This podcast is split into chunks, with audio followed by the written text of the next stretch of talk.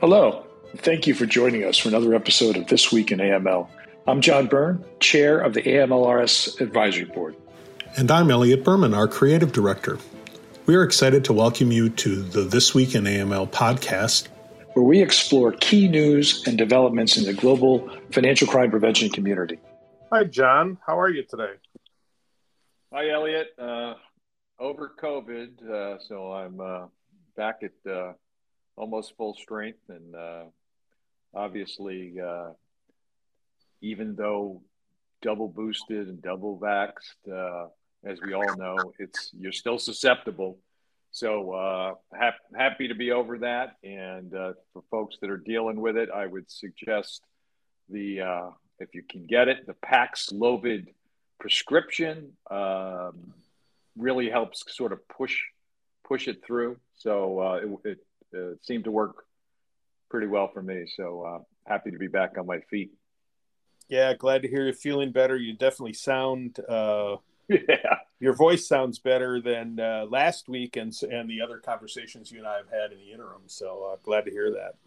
So this week, I thought it made sense for us to talk about the priorities that the new FATF president has uh, uh, issued as the plan. But uh, before we talk about that, we probably should let people know what FATF is and what they do and all that kind of stuff. So why don't you just bring our listeners up to speed? Sure. So uh, the Financial Action Task Force was created back uh, in 1989 and it's a global organization, so it's intergovernmental. So it's uh, populated by government representatives, not political office holders, but uh, governmental staff, and they set standards, um, you know, international standards that deal with uh, money laundering, terrorist financing, those sorts of issues. They developed a series of recommendations, and that's how the standards uh, are crafted, uh, how each jurisdiction deals with the various recommendations, which get updated from time to time depending on particular issues that you know they've added over time. Human trafficking, obviously during the pandemic, the frauds that come out of that, and uh, one way that they assess uh, compliance, if you will, with the standards is they do what they call mutual evaluation. So a team of experts made up of uh, the uh, the uh, members of the of FATF from other countries will will meet and look at uh, the potential effectiveness of the laws and regulations of each jurisdiction and give you sort of a score or grade, if you will. So this is uh, worked fair, really well, I'd say, not fairly well, really well over time. Now they measure effectiveness, not just whether you have these laws and regs in place, and um, the president of FATF is now uh, in that office for two years. It used to be one.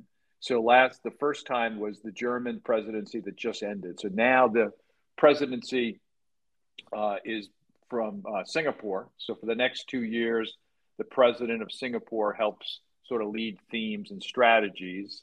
And um, they, uh, I wrote a blog about this at, at the plenary when that handoff occurs, they give you sort of broad-based objectives, and then toward the end of that same month, they list the more specifics. And the, the incoming president is uh, T. Raja Kumar from Singapore, and he just uh, on July 1st issued a series of objectives, which uh, which we will talk about. Which means in the next two years, that's sort of the in addition to recommendations and evaluations, these are sort of the, the focal points uh, of FATF um, in terms of uh, information sharing and meetings and reports that you'll see over the course of the next 24 months.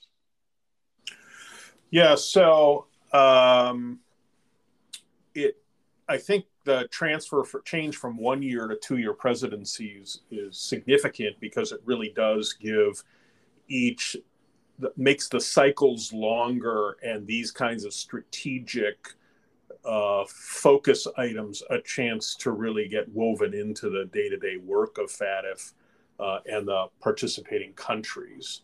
So um, I noticed that um, uh, the first of the uh, goals for this presidency relate to what's called strengthening asset recovery, and it's really a focusing on the uh, pervasiveness of things like uh, financial crime and the lack of recovery of um, of uh, illicit financial flows. So there's an estimate that less than one percent of illicit financial flows are actually interdicted and recovered.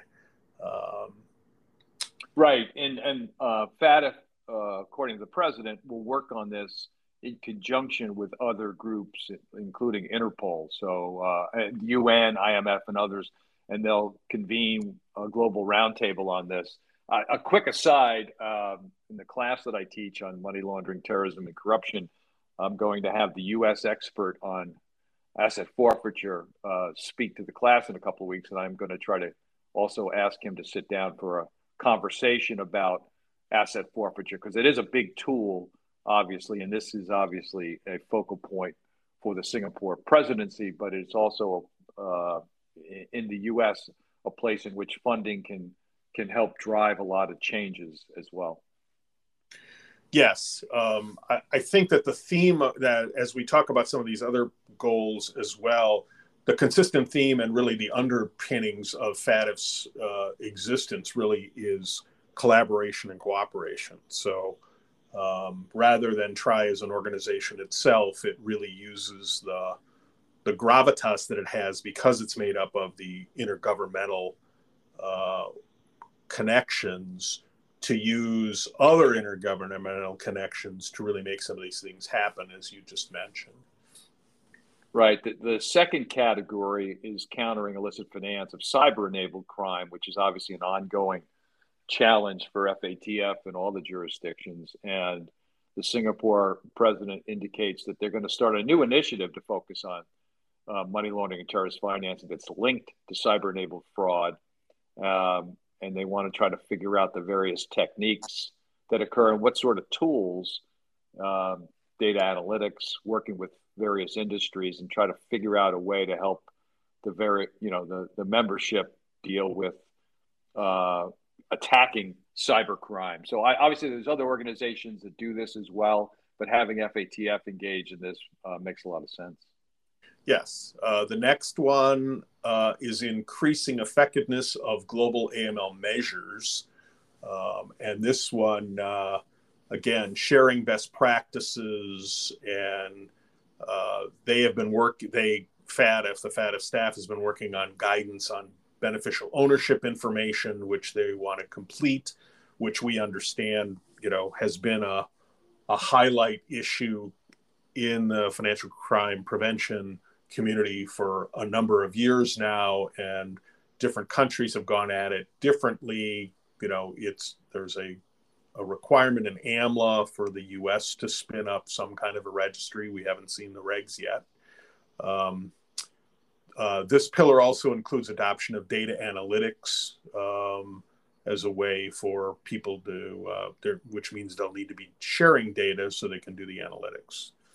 Yeah, they also continue to talk about beneficial ownership.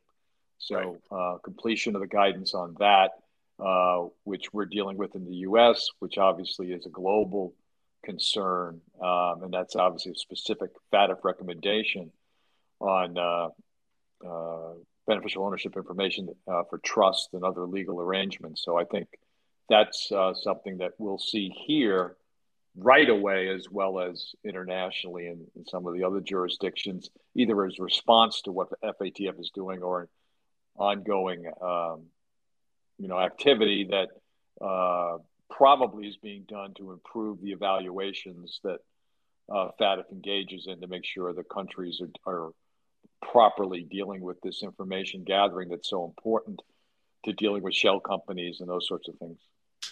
Yeah, it'll be interesting to see if over the next number of years, and I think it will be years, whether FATF um, starts to push for some kind of a global registry or a global exchange of the registries. Um, again, there at the at the country level at the moment, to the extent that a country has a global uh, country level registry, each country is going in their own direction. There's certainly similarities, but they're not identical. And it'll be interesting to see if FATF tries to push toward a global standard that would allow the data sets to at least be combined, if not become a, uh, a global registry.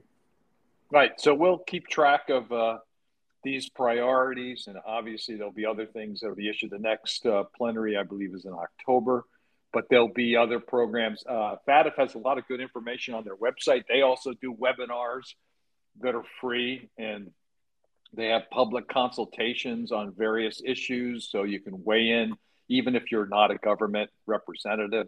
So I've always felt over the course of my career, and I know you feel the same way, Elliot, that FATF produces a lot of really good information that can be useful for training purposes and awareness and that sort of thing. Yes. Um, so, um, what do you have um, that you're working on these days? Did a very interesting interview yesterday uh, with a staff person from CipherTrace to talk about uh, cryptocurrency issues. So we'll post that in the next few weeks. Um, also, uh, having an interview with the uh, uh executive director of uh, Wolfsberg uh, sometime next week, and so we'll get a some insight from him on what's going on with the, the private sector regarding best practices and issues of concern there. And you know, I know we have some webinars coming up. Yeah, so we're uh, so later this month in July, um, we will be doing a webinar on Know Your Customer, um, a topic that um, is old but never gets old. Um, as we continue to think uh, as an as a community how to capture the best information to do uh, to understand the risk of onboarding particular customers and also um, not just at the snapshot moment of onboarding, but on an ongoing basis. So I think that'll be helpful. If you'd like to sign up for that, uh, you can go to our website, uh, amlrightsource.com, and uh, find the sign up for that. Um, and uh, we'll be doing some other interesting webinars uh, late into the summer and into the fall. So we'll continue to talk about those uh, each week when we're uh, together. Sounds good, Elliot. Take care of yourself. Have yourself a good weekend. And I just would we'd be remiss because I know we've mentioned these before. The unfortunate series of shootings in the United States, which continues to happen, but both in the city of Chicago and in Highland Hills, the uh, again the loss the loss of loss of life is just uh, awful and so in so many levels. So we do recognize that and sadly, I think each week we'd have to mention another one because it doesn't seem to want to stop. So I just want folks to know that we are certainly aware of all the things going on around us. Yeah, Highland Park, not Highland. Highland Park. I'm sorry. I apologize. Yes, that's okay. Um, yes, um, a continuing. I can't even call it a problem. I I think epidemic isn't overstating it. Um, right. That we we need to figure out a way to really face it uh, and uh, so we can uh, curtail it. All right, John, have a great weekend. Take care. Talk to you soon. Yep. Bye bye.